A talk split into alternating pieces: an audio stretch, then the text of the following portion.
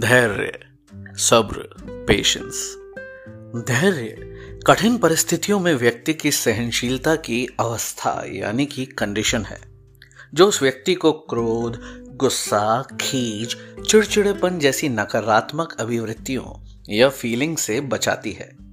लंबे समय से परेशानियों और समस्याओं में घिरे होने के कारण व्यक्ति जो दबाव या तनाव अनुभव करने लगता है उसको सहन करने की क्षमता भी धैर्य का ही एक उदाहरण है। और आज बात करेंगे हम इसी धैर्य पर एक कहानी के ज़रिए, जो कि सत्य कथा है। नमस्कार, मैं हूँ लव दिलीप ग्रोवर और आप सुन रहे हैं द थॉट डिज़ाइनर, एक स्वच्छ सोच, एक स्वस्थ सोच के साथ। और आज सुनाने जा रहा हूँ एक कहानी जिसका शीर्षक है मार्शमेलो थ्योरी। एक बार स्कूल में टीचर ने अपने क्लास के सभी बच्चों को एक एक स्वादिष्ट टॉफी दी और फिर एक अजीब बात कही। सुनो बच्चों, अब सभी को दस मिनट तक अपनी टॉफी नहीं खानी है। और ये कहकर वह क्लासरूम से बाहर चले गए। कुछ पल के लिए क्लास में सन्नाटा छाया रहा।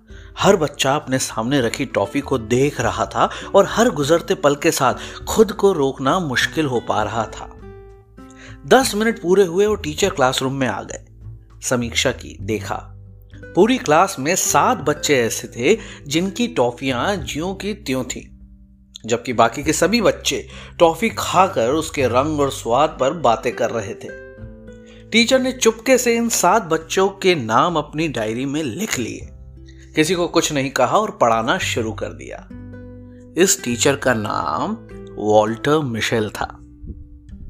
कुछ वर्षों के बाद टीचर वॉल्टर ने अपनी वही डायरी खोली और सात बच्चों के नाम निकालकर उनके बारे में जानकारी प्राप्त की। उन्हें पता चला कि सात बच्चों ने अपने जीवन में कई सफलताओं को हासिल किया है और अपनी अपनी फ़ील्ड के लोगों में वे सात बच्चे काफ़ी सफल रहे हैं। टीचर वॉल्टर ने अपनी उसी क्लास के शेष छात्रों की भी जानकारी प्राप्त की और ये पाया कि उनमें से ज़्यादातर बच्चे साधारण जीवन जी रहे हैं। जबकि उनमें कुछ ऐसे भी थे जिन्हें कठिन आर्थिक और सामाजिक परिस्थितियों का सामना करना पड़ रहा था। इस शोध का परिणाम टीचर वॉल्टर ने एक वाक्य में यह निकाला कि जो व्यक्ति केवल दस मिनट धैर्य नहीं रख सकता, वह जीवन में कभी आगे नहीं बढ़ सकता। इस शोध को दुनिया भर में शोहरत मिली और इसका नाम मार्श मेलो थ्योरी रखा गया। क्योंकि टीचर वॉल्टर मिशेल ने बच्चों को जो टॉफी दी थी, उसका नाम मार्शमेलो था।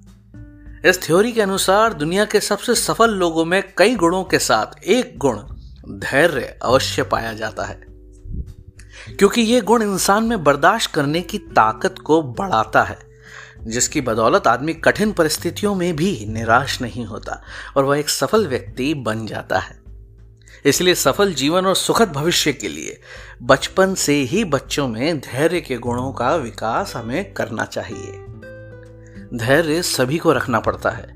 कोई भी सीधे अपने लक्ष्य तक नहीं पहुँच सकता। जैसे आप पढ़ाई करते हैं तो सीधे कॉलेज में नहीं पहुँच जाते हैं। आपको पहली, दूसरी कक्षाओं से होते हुए धीरे धीरे कॉलेज में पहुँचना पड़ता है। या आप खाना बनाते हैं तो वह तुरंत नहीं बन जाता है।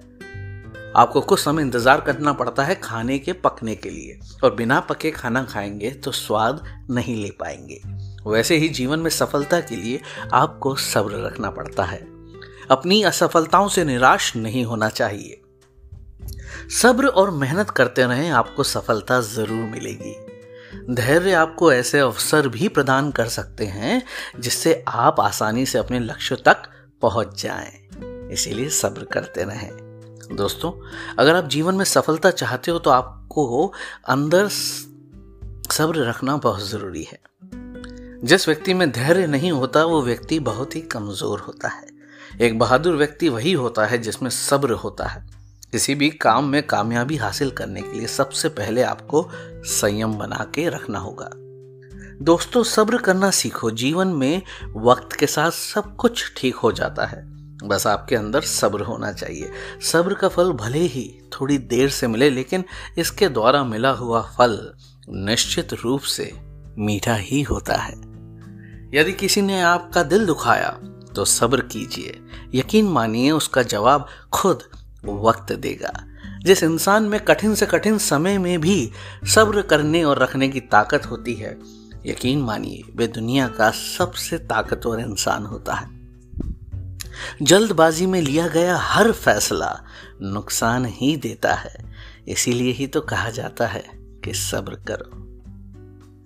आशा करता हूँ आज की ये कहानी और ये बात आपको पसंद आई होगी।